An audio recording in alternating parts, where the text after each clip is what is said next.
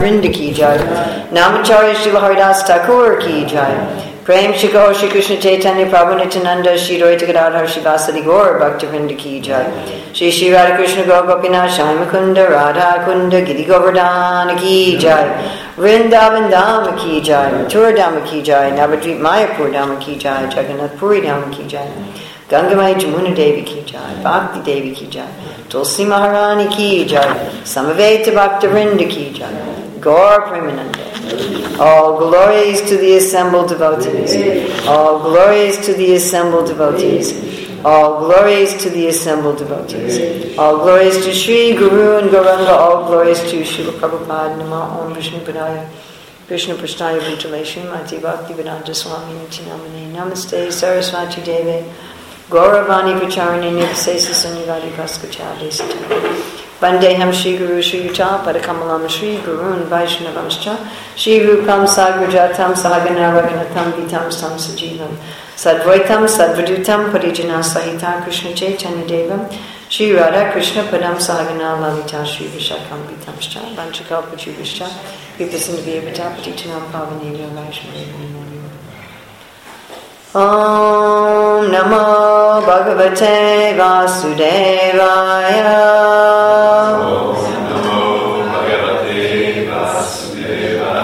Om Namo Bhagavate Vasudevaya.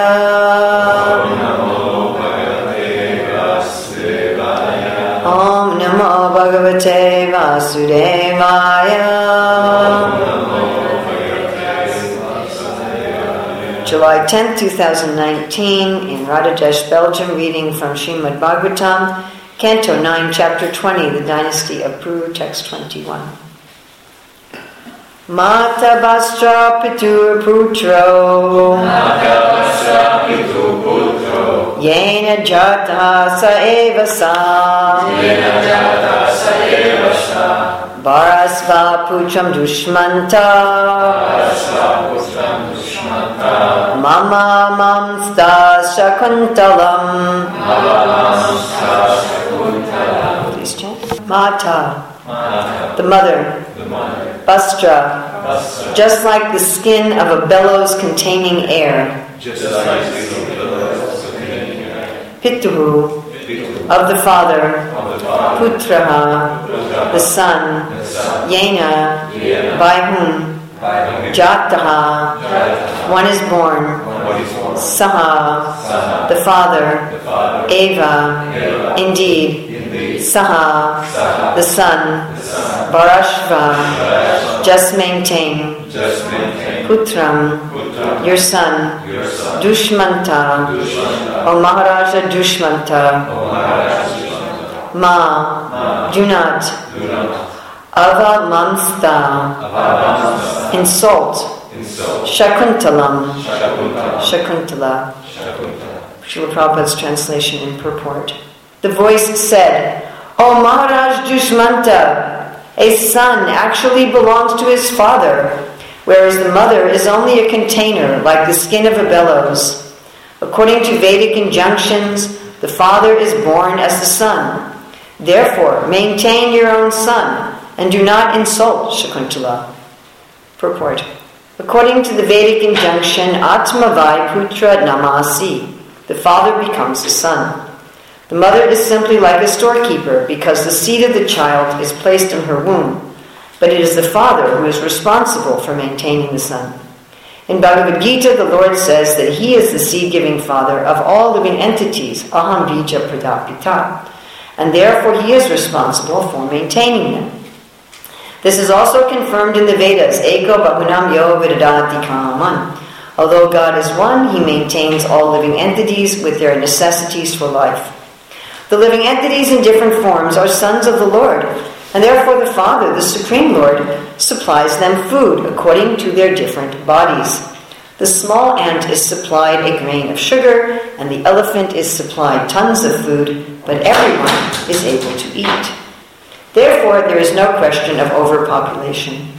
Because the Father, Krishna, is fully opulent, there is no scarcity of food, and because there is no scarcity, the propaganda of overpopulation is only a myth. Actually, one suffers for want of food when material nature, under the order of the Father, refuses to supply him food. It is the living entity's position that determines whether food will be supplied or not. When a diseased person is forbidden to eat, this does not mean that there is a scarcity of food. Rather, the diseased person requires the treatment of not being supplied with food. In Bhagavad Gita 7.10, the Lord also says, Bija, bija mam sarvabhutanam. I am the seed of all living entities. A particular type of seed is sown within the earth, and then a particular type of tree or plant comes out. The mother resembles the earth, and when a particular type of seed is sown by the father, a particular type of body takes birth. Mata bastra pitu putro yena jatas evasaha Barasva putram dushmanta mam mamva mamsta shakuntalam. The voice said, O Maharaj Dusmanta, a son actually belongs to his father, whereas the mother is only a container like the skin of a bellows. According to Vedic injunctions, the father is born as the son. Therefore, maintain your own son and do not insult Shakuntala. So even though Dusmanta is the king, he can still be corrected and rebuked by higher authorities. Right? He might think, well, I'm the king, I can do whatever I want. But the celestials are saying, no, you can't.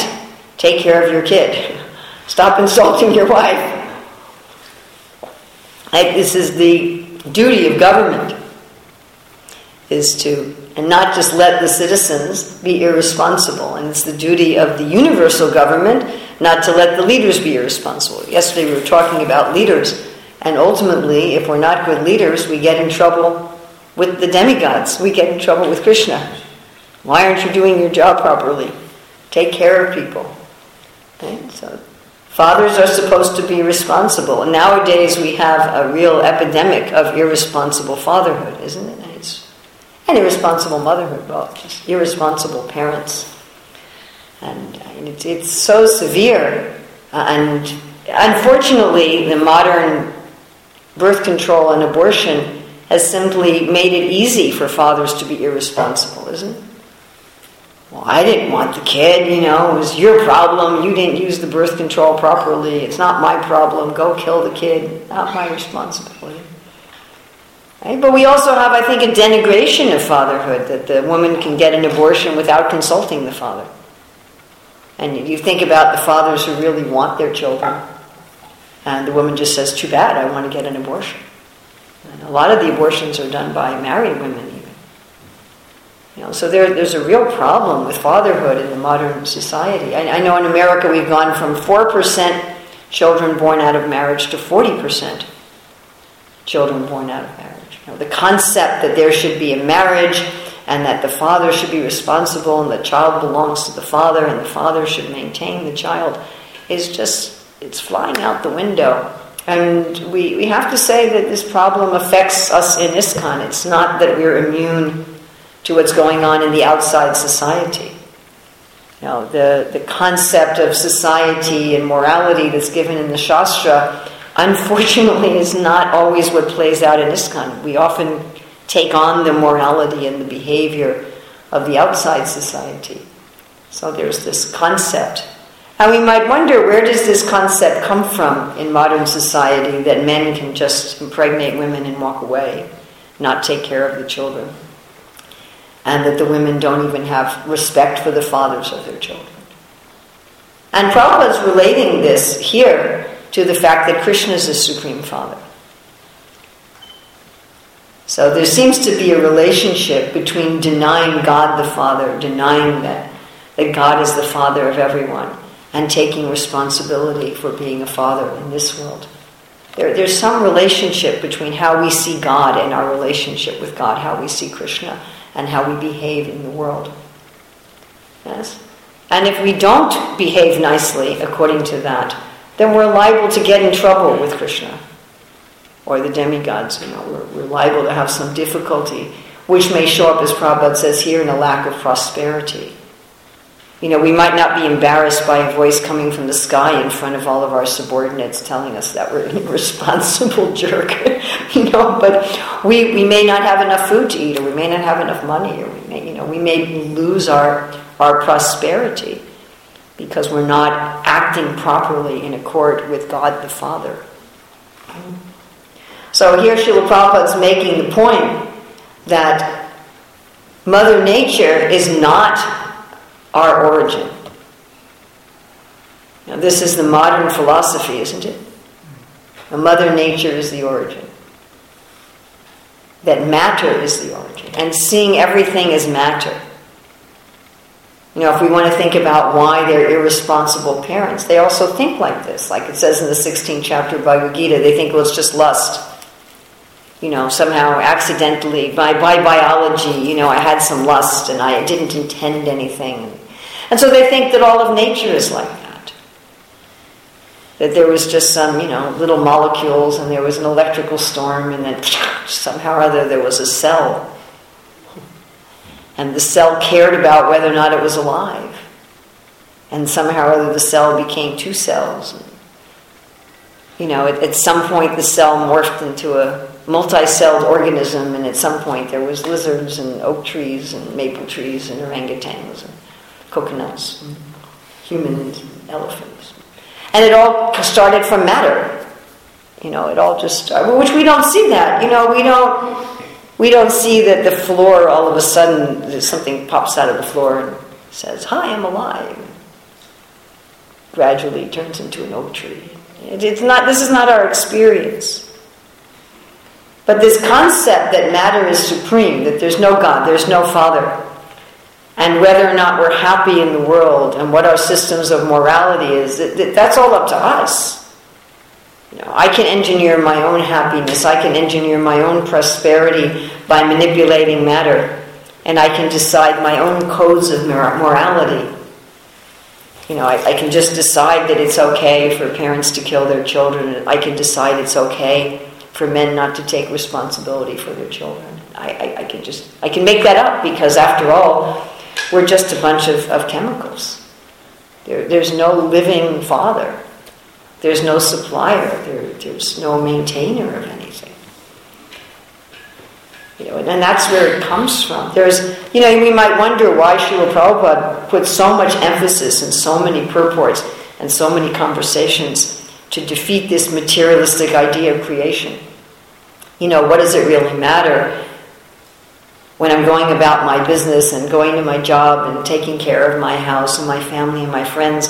What does it matter if God is the Father or if we all just came from some, you know, dead matter? And it matters because it affects everything that we do. It affects our whole concept of reality and how we deal with other living entities. So what happens when we start accepting that there's a, a God, a personal God? And I think every religion talks about God more or less as Father, isn't it? As a parent what happens when we see God as the Father? You know, here Prabhupada's quoting both that He's the, the, the seed of everything and the Bija Pradapita, I am the Father who gives the seed. So, first of all, we become free from fear. We become peaceful. Right? As Krishna says in the fifth chapter of Bhagavad Gita, Bhaktiram Yagatapasam Sarvalok Maheshwaram Surinam Sarvabhutanam Shanti Vachati. Why do we get shanti? Why do we get peace? Our, our primary emotion in this world is fear. It's like the, what underlines all of our other emotions is, is anxiety. And why do we become peaceful? Bhaktiram Yagatapasan. Whatever, whatever we do, Krishna is the enjoyer. If I think that someone else is the enjoyer, I'm full of fear.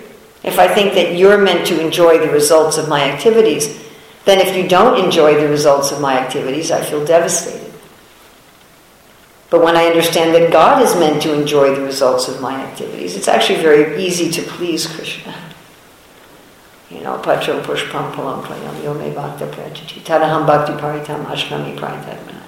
It's very, very easy to have Krishna be the enjoyer of our activities. I mean, Krishna is even pleased He's pleased by Putana, which is sort of inconceivable.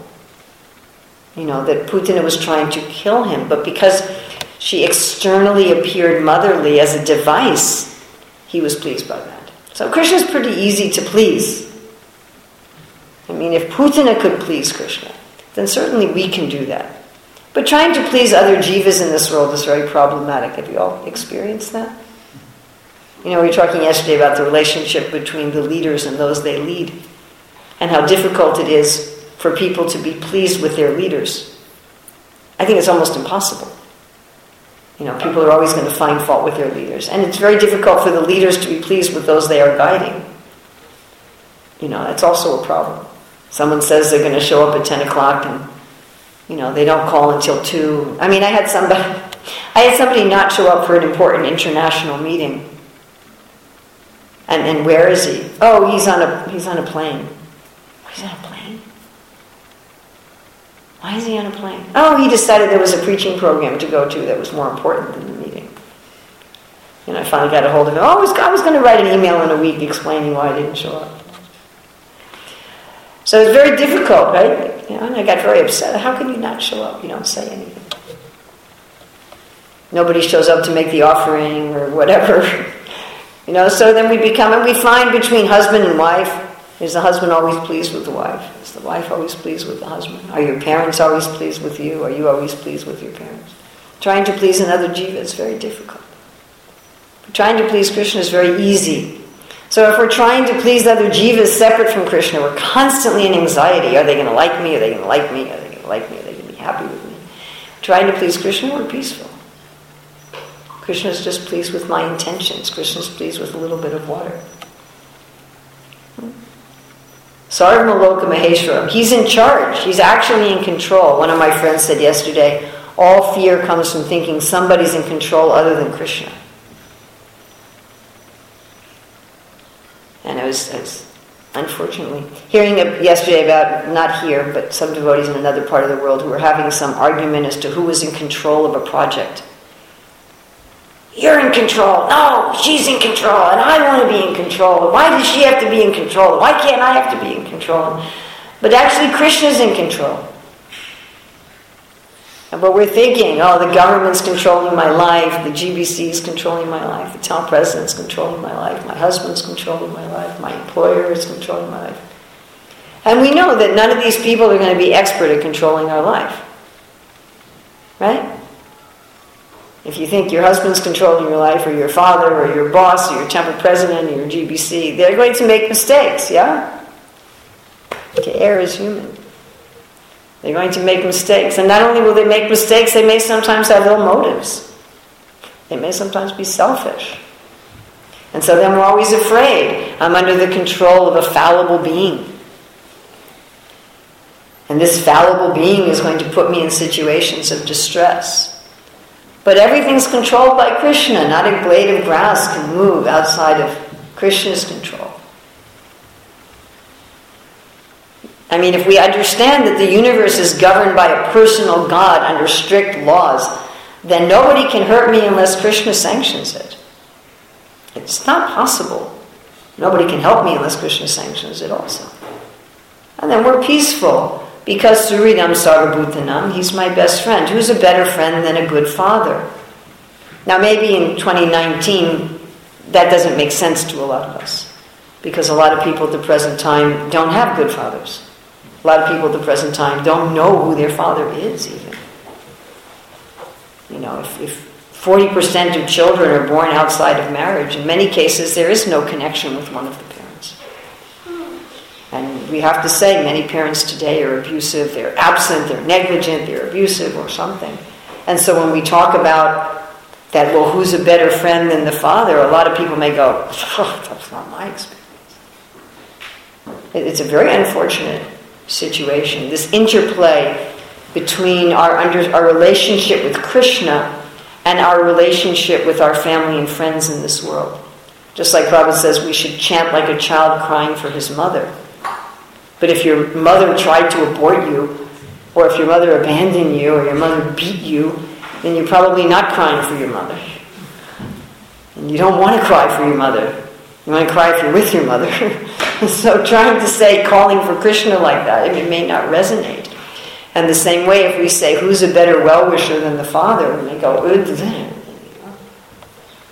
that's a very unfortunate thing. So the materialistic mentality that we're nothing but matter causes us to have poor family relationships, and then the poor family relationships causes us to have difficulty surrendering to Krishna. It's a circle. Does everybody understand that? If I see the world as just matter, if I don't see that there's a Supreme Father, then why should we take care of our children? Why should we be irres- why should we be responsible? Why? We're just a bunch of chemicals. What what moral impetus is there for a bunch of chemicals to have any kind of responsibility or loving relationships or anything at all? What does it matter? It doesn't. There's no significance to anything. And then when our social relationships, our familiar relationships fall apart, it makes it very difficult to understand God as the Father. It doesn't compute in our brains. That if I see God as the Father, I'll be peaceful.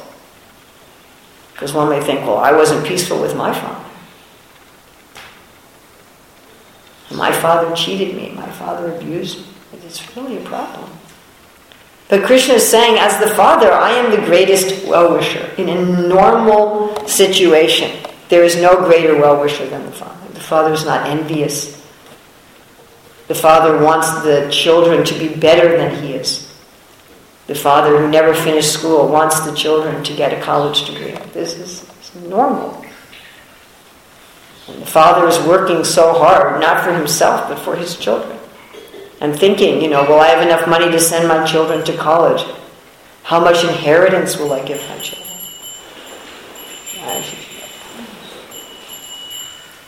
You know, we see this. If we personally didn't have a good relationship with our father, we can look around us at some family that we see. Seeing here in deity greeting Rupa Sanatan with his son, and I was thinking, this is such a sweet example of the love, you know, the, the son runs up, immediately Rupa Sanatan's face just lights up and picks up his son. You know, this is the, the natural feeling. Even if the son is, is rebellious, the son or the daughter, you know, even if the child is rebellious, even if the child leaves home, even if the child becomes, you know, degraded, the father always is feeling affectionate to the child. How can I do good for the child? How can I do good for the child? There was a story I read many years ago of this one man who became a criminal, a really, really heavy duty criminal, and never had any remorse for his crimes. And even in the prison, he was a disturbance, beating up the other prisoners and so forth. And so he was put in solitary confinement.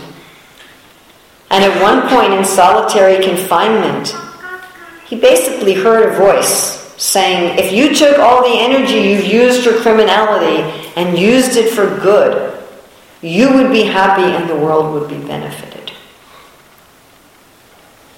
And he turned his whole life around. Eventually, he got on parole and got out of prison. I think he became a minister. Started helping other people to give up crime.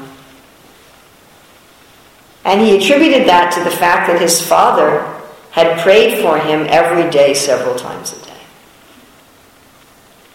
Because my father was praying for me, therefore, God Himself showed some mercy on me. So, this is the, the attitude of a real father. That even if the child becomes a criminal, even if the child hates the father. And so, therefore, we have peace. You know, one thing, I mentioned this yesterday, one thing that happens as we advance in Krishna consciousness is we see more and more how fallen we are. We see more and more how, how we are full of envy, we are full of lust, we are full of greed, we are full of selfishness. We're not just, we're not just nice people and sometimes we may think, well, how can Krishna love me when I'm like this? But a real father is still loving. It doesn't, it doesn't matter. I like to give the example that uh, one of my grandchildren, when he was two years old, so he had a little cold. And when very young children have a runny nose, they don't usually use like a tissue or a cloth. They just use their body and their clothes. So he was doing this. Know. And he was just literally covered with mucus. I mean, literally, his arms were all covered with dry and wet mucus in his clothes. And he, ran to my son and went to give him a hug. You know. It wasn't that my son didn't love his son. He didn't say, Ew, you're not my son anymore. You know? He didn't want him to get cleaned up. But he still had affection for his son. It's like Krishna and Balaram when they're playing in the cow dung and the dirt. Right? Sometimes Krishna holds the tail of a calf. And the, if we let our children do that today, we'd probably be arrested. But anyway, so Krishna was holding the tail of a calf, and the calf is pulling him through the cow dung in the mud. And then when Krishna and Balaram come to Yasoda Rohini, what did, what did Yasoda Rohini do? Yeah, they, they put a cloth on there, sorry. They get a cloth, put it on their side. And then they pick up their children anyway. They don't say, well, you're not my kid. I don't love you anymore. You're all full of cow dung, mud. You know, I'm sure they give their kids a bath. I don't know what good it does. The boys run right back into the mud. But this is the, the attitude of the father, the attitude of the parent. And therefore, we have peace that no matter how fallen I am, how contaminated I am, how foolish I am, how many mistakes I've made, how many mistakes I keep making, Krishna is my friend. He is my father. And it's an eternal relationship. You know, our parents in this world, I mean, like Maharaj Chitraketu, he says, My son was my enemy in a previous life. He's become my son and then died early to give me pain. And Prabhupada actually says in the purport that that was the fact. So, you know, in this life, maybe our father was our enemy in a previous life. But Krishna is eternally our father. He's eternally, so we have peace. He's the one who's, who's enjoying my activities, not some jiva in this world. Whatever I do for a jiva in this world, Krishna is the enjoyer of that, not the other jiva. Whether the other jiva enjoys it or not is not relevant. It's like when you work in a company. The customer may or may not be happy with you, but that's the, the person who needs to be happy with you is your boss. If you say to the, the customer, I'm really sorry, this is our policy, and the customer's furious, but the boss says, thank you for upholding the company policy, that's what matters. Or one of your coworkers who says, you know, hey, why don't we just take time off, say we're sick when we're not, and go to the, you know, go out to the restaurant for the rest of the day. No, I have to please my boss. And the coworker may say, oh, you're not a good friend. But that doesn't matter. It's whether or not your boss is pleased. So if we know that it's whether or not Krishna is pleased, then he's very, very easy to please. Krishna is not difficult to please. And seriously, if he's pleased by Putana, then he's not a difficult person to please. He's not. You know, people who accidentally follow Ekadasi get benefit. People who eat one prasadam cookie get to take birth in a good human family. Even if they eat the cookie and then go to McDonald's. Now, he, he's just not hard to please. It doesn't take much to please him. So uh, we're trying to please him, and he's running the whole show. And he loves us. But then we might ask, well, all right. So if he's very easy to please and he's running the whole show and he's my eternal father, why do I suffer? This is the big argument of the atheist. In fact, it's this argument that gives the background to why people can say that everything comes from matter and there's no personal God. Because people say, well, if there's a personal God, why is there scarcity? Why is there difficulty? Why do people suffer? I mean, we know when Lord Ramchandra was the king, nobody suffered.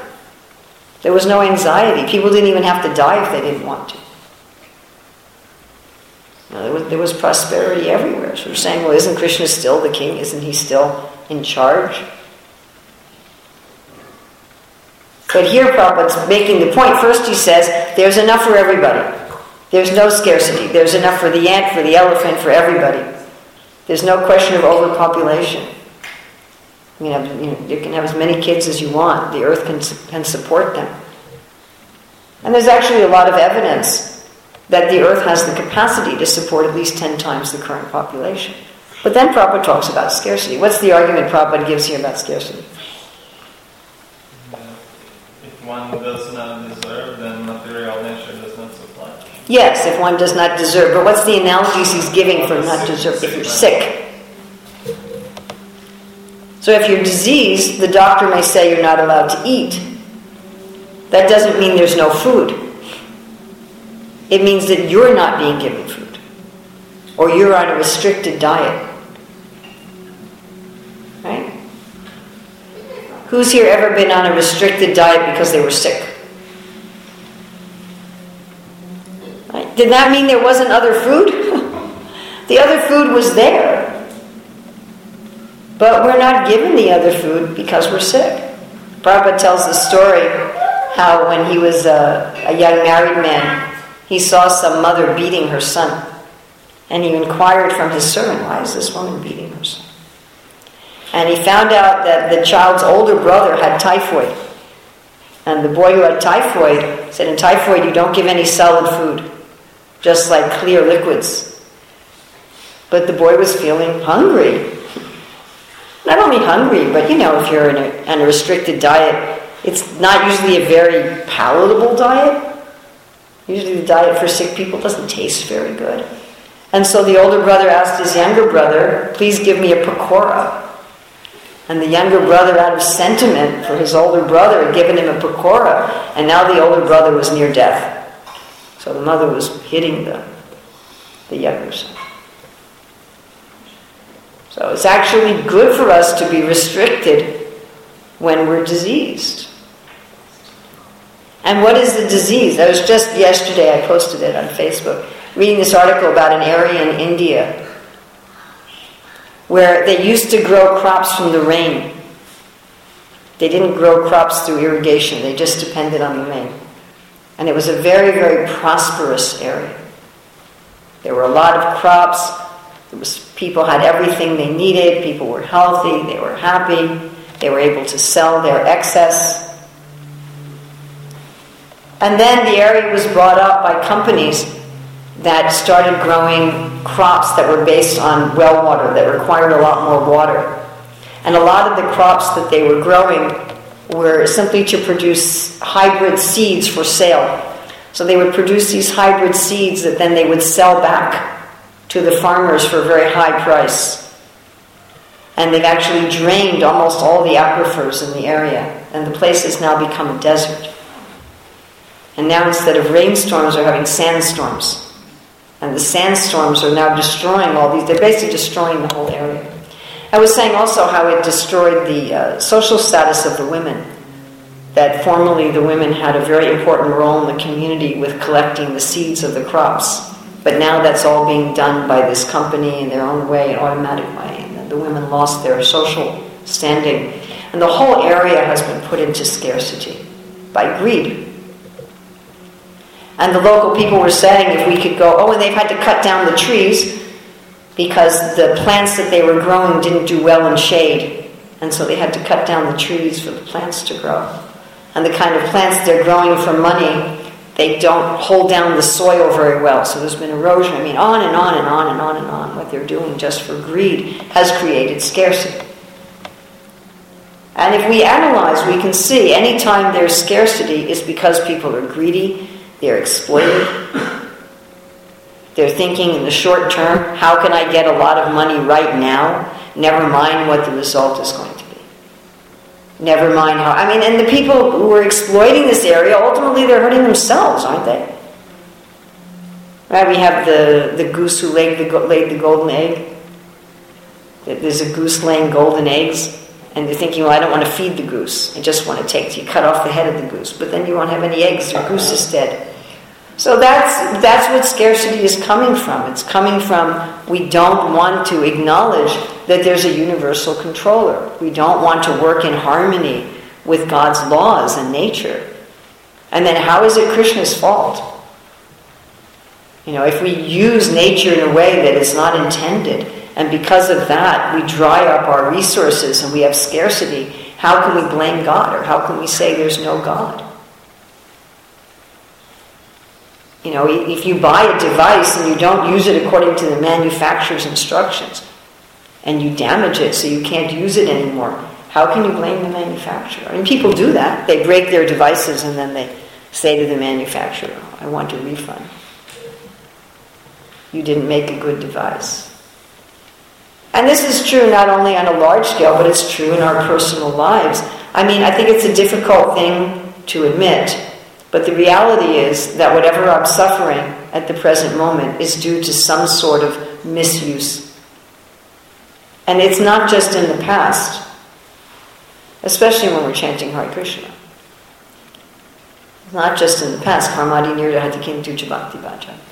When devotees are going through some difficulty, it's not just that, well, I did something, you know, a hundred lifetimes ago and I'm suffering the karma. But somehow I'm not in alignment. Now, that doesn't mean that Krishna will make all the devotees be rich and beautiful. But it does mean that we'll be peaceful with what we have. That we'll feel that we have what we need and what we need we have.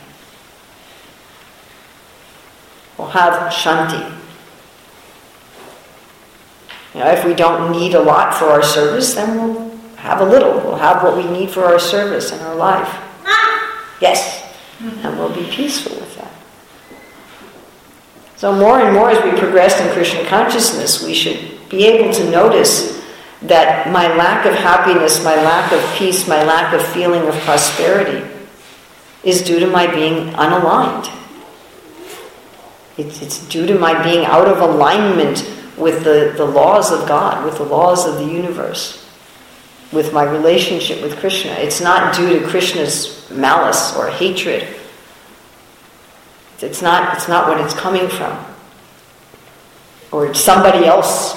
It's not due to that devotee or that devotee or that person or this thing or that thing. It's, it's not really due to any of that. That doesn't mean that I go around blaming myself, but it means that I have the capacity to make a change. That if I change my consciousness, if I change my mentality, if I change my behavior, and it's not just, well, if I get up early and I chant my rounds and I, you know, follow the principles, then Krishna. It's, it's also my mentality. If I go around criticizing devotees, if I hate people, if I don't see Krishna in everything, if I don't have a mood of love towards Krishna, if I don't accept that whatever Krishna is giving me is for my good, then I'm also out of alignment. It's, it's not just some ritualistic religious following that's required, it's a whole change of consciousness. And then we will be prosperous. Not necessarily that we'll have a lot of cash in the bank. That's cash isn't the only kind of prosperity, isn't it? There's many ways. I always like to talk about the six opulences. There's, there's many ways to be rich. You know, the Lakshmi Devi, Srimati Radharani, the goddess of prosperity, and this prosperity is in six different forms. Like we read about Dusmanta, was virya, he had it, which here was in the, the way that if he had sexual intercourse, he would produce a child. But virya means strength and potency, health. So one can be prosperous in terms of one's health. One can be prosperous in terms of fame, which implies community, that there are people who love you and people who respect you. One can be prosperous in terms of knowledge and wisdom and understanding. One can be prosperous in terms of freedom. Right? You were talking to me about how the work you do gives you a lot of freedom. So that's another kind of prosperity. One can be prosperous in terms of having a lot of beauty in one's life. Just like here in Radhadesh, there's a lot of beauty prosperity, isn't there? Right? The castle is beautiful. There's a museum the artwork and gardens. That also has to do with charisma and splendor. And one can be beautiful. We asked, we were talking about leadership. One can be beautiful in terms of leadership. That there are people who follow one, that one has some authority, that one has some realm, that one has some responsibility for. It's one of the items of job satisfaction, is feeling that you have some responsibility. So there are all different ways to be prosperous. Pros- prosperity, it doesn't just mean I have a lot of cash. And actually, to, nowadays, cash is a very shaky kind of prosperity. So the other day, Prabhupada was talking about how you used to be able to exchange cash for gold. If you went to any shopkeeper and you said, I don't want paper money, I want gold, they had to give it to you. And it used to be, or you could at least take your paper money to the government and they had to give you gold. Well, that's not true anymore. And nowadays we don't even have paper money. We just have a piece of plastic. Our money is just some electronic record. So if there was no electricity, if we didn't have any electricity, we wouldn't be able to access our money. Have you ever been in a shop where the power went out or the internet went out and you couldn't pay for anything anymore? Right? Isn't it? All of a sudden they said, sorry, we can only take cash. Our system is down. And if all you have is little pieces of plastic. So somebody may think, well, I have all this money in the bank, but if the, if the system went down, we would have nothing. What are you going to say to somebody? Well, my electronic bank account says I have a million euros. Well, show it to me. You know, it's not there. So that kind of prosperity is very shaky. And nowadays it's shakier and shakier and shakier. But if we're actually aligned with Krishna, we'll have a sense of prosperity in our lives. And, and we can say, frankly, that people's suffering and lack of prosperity and poverty is not doesn't mean that life is simply matter. It's not what it means. It doesn't mean there's no God, and it doesn't mean that God is not loving. It means that we're out of sync.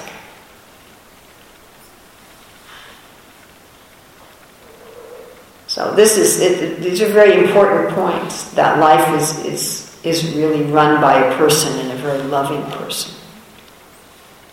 And that if I want happiness and I want peace and I want prosperity, then I just need to accept. It's actually a pretty simple thing. I just need to accept. I just need to give up my rebellion. It, seems to be a very complicated thing. It seems to take us many, many, many lifetimes to just say, okay, I surrender. You're my father, you're taking care of me. And when we do that, then the other things in society follow. Then we, then we do start having a bountiful society. We start having responsible fathers. And if they're not responsible, voices will come out of the sky and say, hey, get it together, buddy. Take care of your kid and stop insulting your wife. how that will actually happen in society. I was thinking also about Krishna as the father in Dwarka and how Krishna was so affectionate with his sons in Dwarka. Of course, even there as a father, he had some anxieties. The firstborn son of his, of his chief wife was kidnapped as a baby.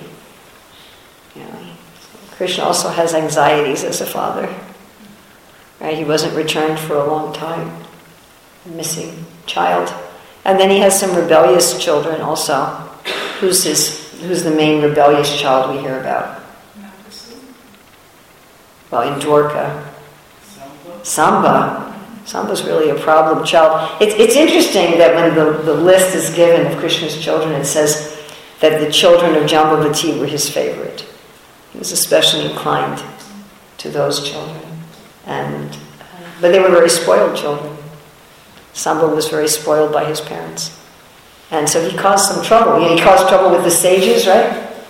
When he was a, a child, that he was teasing the, the, sages and ended up being the source of the destruction of the Yadu dynasty. But still, Krishna was affectionate to him. And then he caused trouble again. Remember when he caused trouble again? Yes, with his marriage. Right, so we were hearing from uh, Gopinath Acharya and Kripamoy about the different kinds of marriages. So the Dharma Shastra lists eight kinds of marriages. And four are recommended, four are not recommended, but they're all considered marriages. And among the four that are not recommended, uh, two are considered the marriages of the pisachas, the ghosts and the evil spirits. There's a, there's a marriage of the rakshasas, but then there's even lower than that the marriage of the marriages of the evil spirits. That's when they, they get some woman intoxicated and rape her, basically. But the Rakshasas, they, they kidnap her. So that's what Samba did, he kidnapped her. She was in her, her Swayamvar. She was a princess, she, Lakshmana, she, could, she was Duryodhana's daughter. And she could choose her own husband. And he's like, I want her. And he just took her. And she didn't like him. She didn't even want to marry him. And he just took her. You know, and the Kurus were very angry. You can't just do this, you know, she's our daughter. What are you doing kidnapping her? You know, so they arrested Samba. But Krishna still took care of him. I mean, Balaram went, tried to go as a mediator, that didn't work very well. They just insulted Balaram. insulted Krishna, which Balaram did not appreciate. And the Balaram was going to drag the whole city into the Ganga. So Balaram was the uncle, and then, of course, finally they brought out Samba Lakshmana. I hope she ended up liking him in the long run. That story always bothers me. I'm like, gosh, you know, why did she have to marry this guy? Like, I hope it worked out. I hope they ended up having a happy marriage in the, in the long run. But Krishna, Krishna accepted Samba. So Krishna is very kind even when his you know, children cause him some kind of difficulty. What to speak of all the difficulty we cause him. Samba's a great devotee, even though he does these things. But what to speak of all the difficulty that we cause him all the time. I think I cause Krishna difficulty every day. Do you feel like that? Do you cause Krishna some difficulty every day? I mean, I don't think a day goes by when I can say, wow, everything I did today was pleasing to Krishna for sure.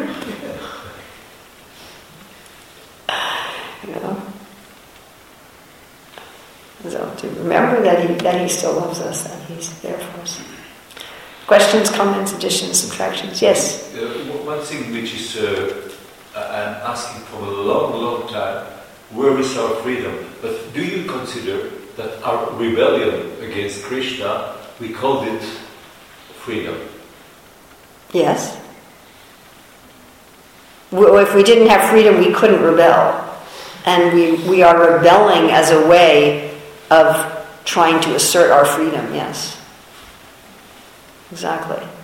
The irony is that we're freer when we're not rebelling. That's always true. Just like if we're honest citizens, we have much, much, much more freedom than if we're criminals. We don't have absolute freedom as honest citizens. We have freedom as long as we follow the law. At least theoretically, it's I mean, I'm just thinking when I was in secondary school, uh, I realized that if I got really top grades and I always behaved, then the teachers would, most of them, not all of them, but most of my teachers would let me do whatever I wanted. I had one teacher who wouldn't do it. That really bugged me. But like I remember going to my English teacher and I said, Look, I already know all this. This is boring for me. You know, why do I have to sit in class? And then she said, well, if you, if you get, you know, above a 95% on every exam, if you get an A plus on every exam, and you write one research paper every two weeks, then you don't have to come to class. You only have to take the exams. So I was given all this freedom. Whereas if I was failing and if I was, you know, causing trouble in the class, then I'd be sent to the detention room. So it's like that. I mean, I, I didn't even have to go to class. And it was actually that teacher did me a very big favor because I had to do a research paper every two weeks. I figured, well, if I could write a research paper in three days, then I'd have the rest of the time to do whatever I wanted. So she basically inadvertently trained me to be a researcher and to be a very proficient researcher and very, um, efficient that I can do research in a very short amount of time. I don't think that was her intention. I don't think she was thinking, well, if I give her two weeks to do a research paper, it'll teach her how to do research papers in three days. But the point is that I had a tremendous amount of freedom.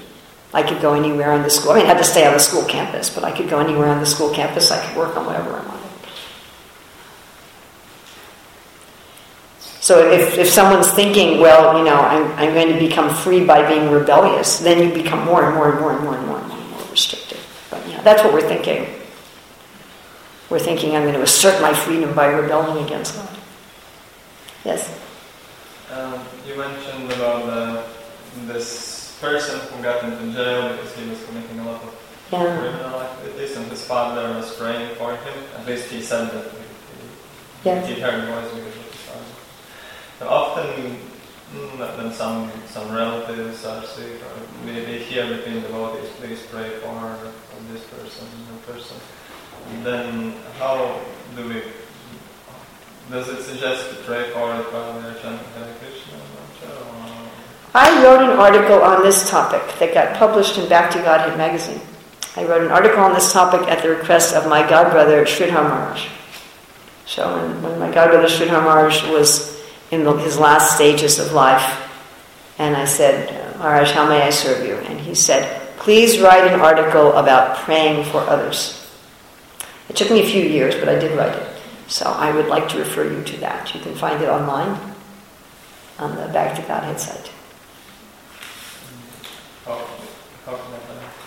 It's, if you go to the if you go to this, there's two sites. There's an Indian site, and there's uh, I think on Krishna.com. And if you go to that, the site for Back to Godhead, or I don't know, in the library here, do you have all the back issues of Back to Godhead?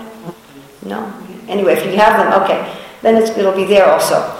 And you could probably also find it on the Vedabase. So um, if you have Vedabase, it has all of the articles and all of the back issues. And if you look up Urmila praying for others, you should be able to find it. I think there is a special site, a website, Back to Godhead.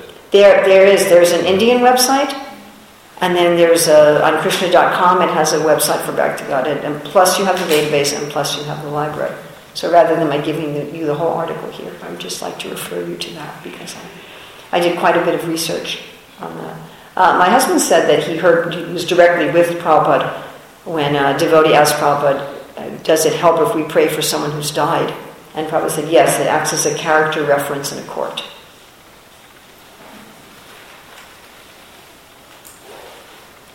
So I, I know I don't have time to tell it, but uh, there's a, another amazing story of a person who was saved by prayer, and it's a, it's a story of a near-death experience. It's called My Descent into Death. I forget the name of the author, but I'm not going to tell the whole story. But anyway, he was an atheist and a very aggressive atheist. He was an art professor, and he would tell his students, no religious paintings in my class. Well, one year, one of his students was a nun, and she was so upset at his intense atheism that when she went to the convent, she told all the other nuns to pray for him. And then when he was he was an American, when he was touring in France, he got very ill he was put in the hospital and neglected, and he died. And when he died, he was being taken by demons to hell. He describes that experience. And as they were dragging him to hell and beating him and torturing him, he heard a voice that said, Pray. And he didn't know how to pray. He thought, I know how to pray. And he tried to remember anything he knew that had the word God in it. So he thought about the the patriotic songs he learned as a child. You know, God bless America. And so he was, in his subtle body, he was doing that. And as soon as he did that, the demons and the Yamadutas backed off. And they said, Don't pray. No one's going to help you. It's all false. And he thought, ooh, I guess it's working. And then he tried to think of some more, something that he knew. And eventually, anyway, he had this really amazing experience. Of course, he came back to his body, eventually recovered, and he dedicated his life to spirituality. And uh, many years later, he, was traveling and he would give talks about God. And one time when he was giving that talk, and his audience was the same nun and she came to him and she said, we were all, she said, we were all praying for you every day. Because he was wondering, why did he have that? Why, when he was being dragged to hell, did he hear this voice that said, pray? Why? Where did it come from? And he concluded it was because these nuns had been praying for him every day. So he was given a chance. He was given, he was given a chance that he took. I'm sure some people get a chance and they don't take it. But there's definitely value in praying for others. It matters. I could tell you another far out story, but I don't know if I'll have time. Is there anybody else? Yes? When we say Krishna is so easy pleased, um, I find I uh, use the meditation, he's easily pleased. That's Krishna's nature, just can't but be pleased. But regarding how I then think about it, he's easy pleased, but not so easily satisfied. He wants, he always wants more from me. So he's pleased what I'm doing. Is he happy? Is he, is he, is he that's it? You've given me everything? No. He's not. So he always wants more from me. So easy pleased. Yeah, that's that's Giriraj. He's always aniyor, aniyor, aniyor. But it, you know what he what is he looking for? He's looking for a deepening of a relationship, which is which goes on eternally. See, we actually want that too.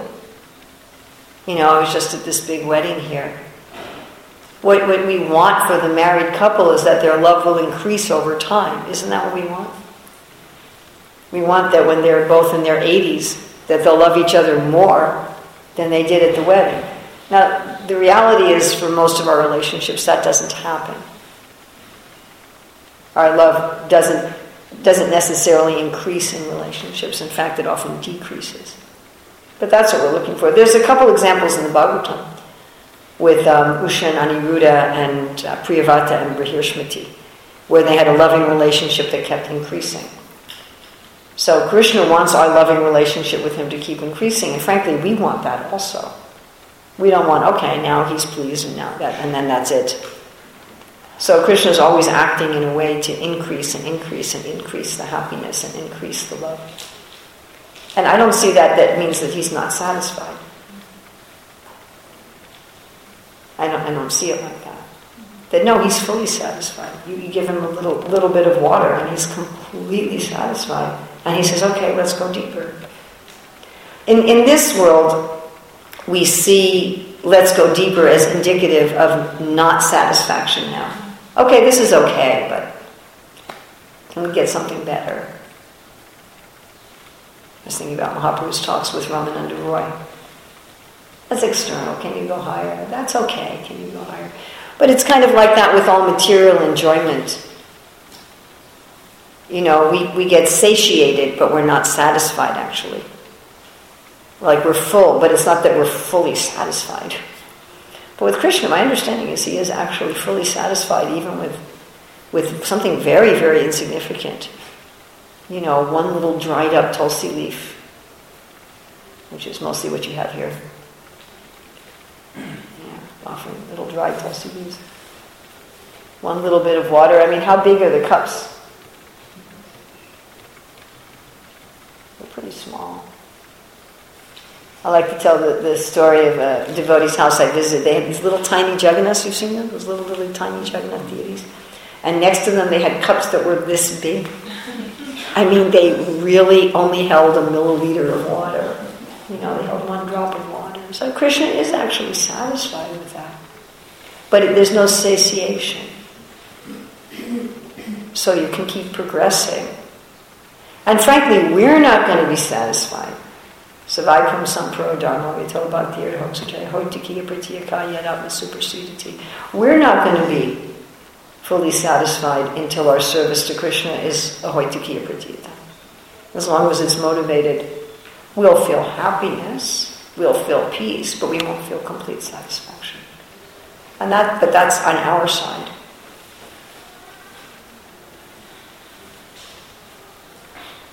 But I don't see that as Krishna's lack of satisfaction. I mean, as a teacher, I, I was satisfied with if the five year old could draw their letters. But that doesn't mean I didn't want them to go further, and that doesn't mean I wasn't satisfied with how they were their. I was completely satisfied. I didn't expect the five year old to write Shakespeare.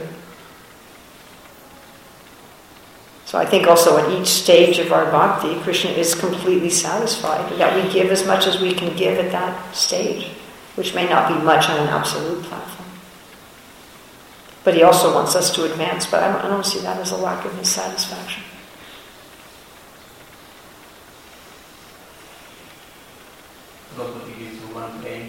Yeah.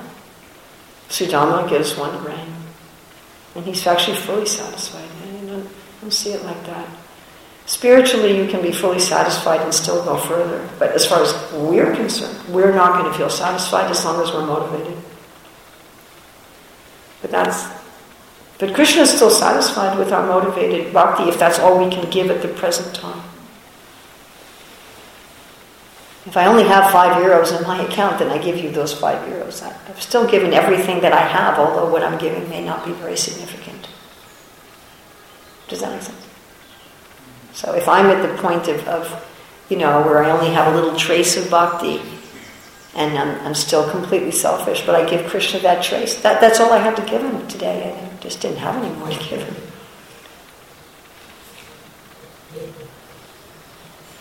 We know we're not giving Yeah, but that we're holding back because we're, we're fearful and we're attached, and he, he understands that. Krishna was even satisfied with the peels of bananas because she had a bhakti. He was satisfied with the banana peels, yes, exactly. You know, Krishna knows us a lot better than we do, than we know ourselves. And, and he's very aware that, okay, you know, you still have these attachments and these fears, and, these, and you're giving as much as you can in your circumstances.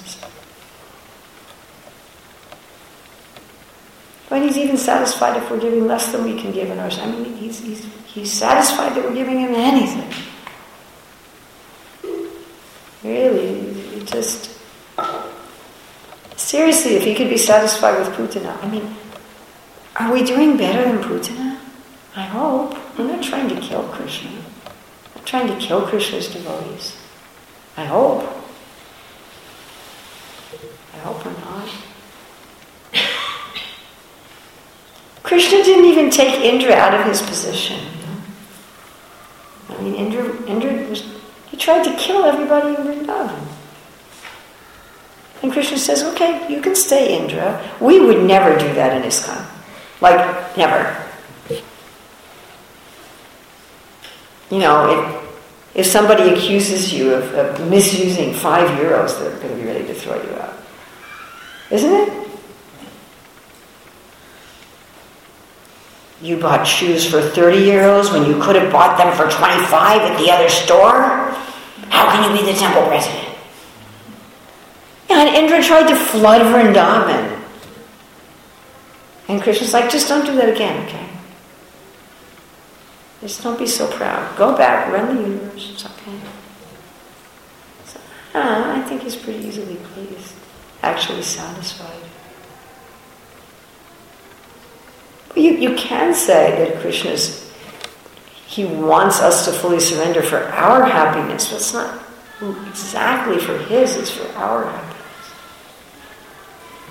So he's saying, you know, look, until you let go of all this motivated, interrupted service, you're not going to feel satisfied because you're not going to be properly situated.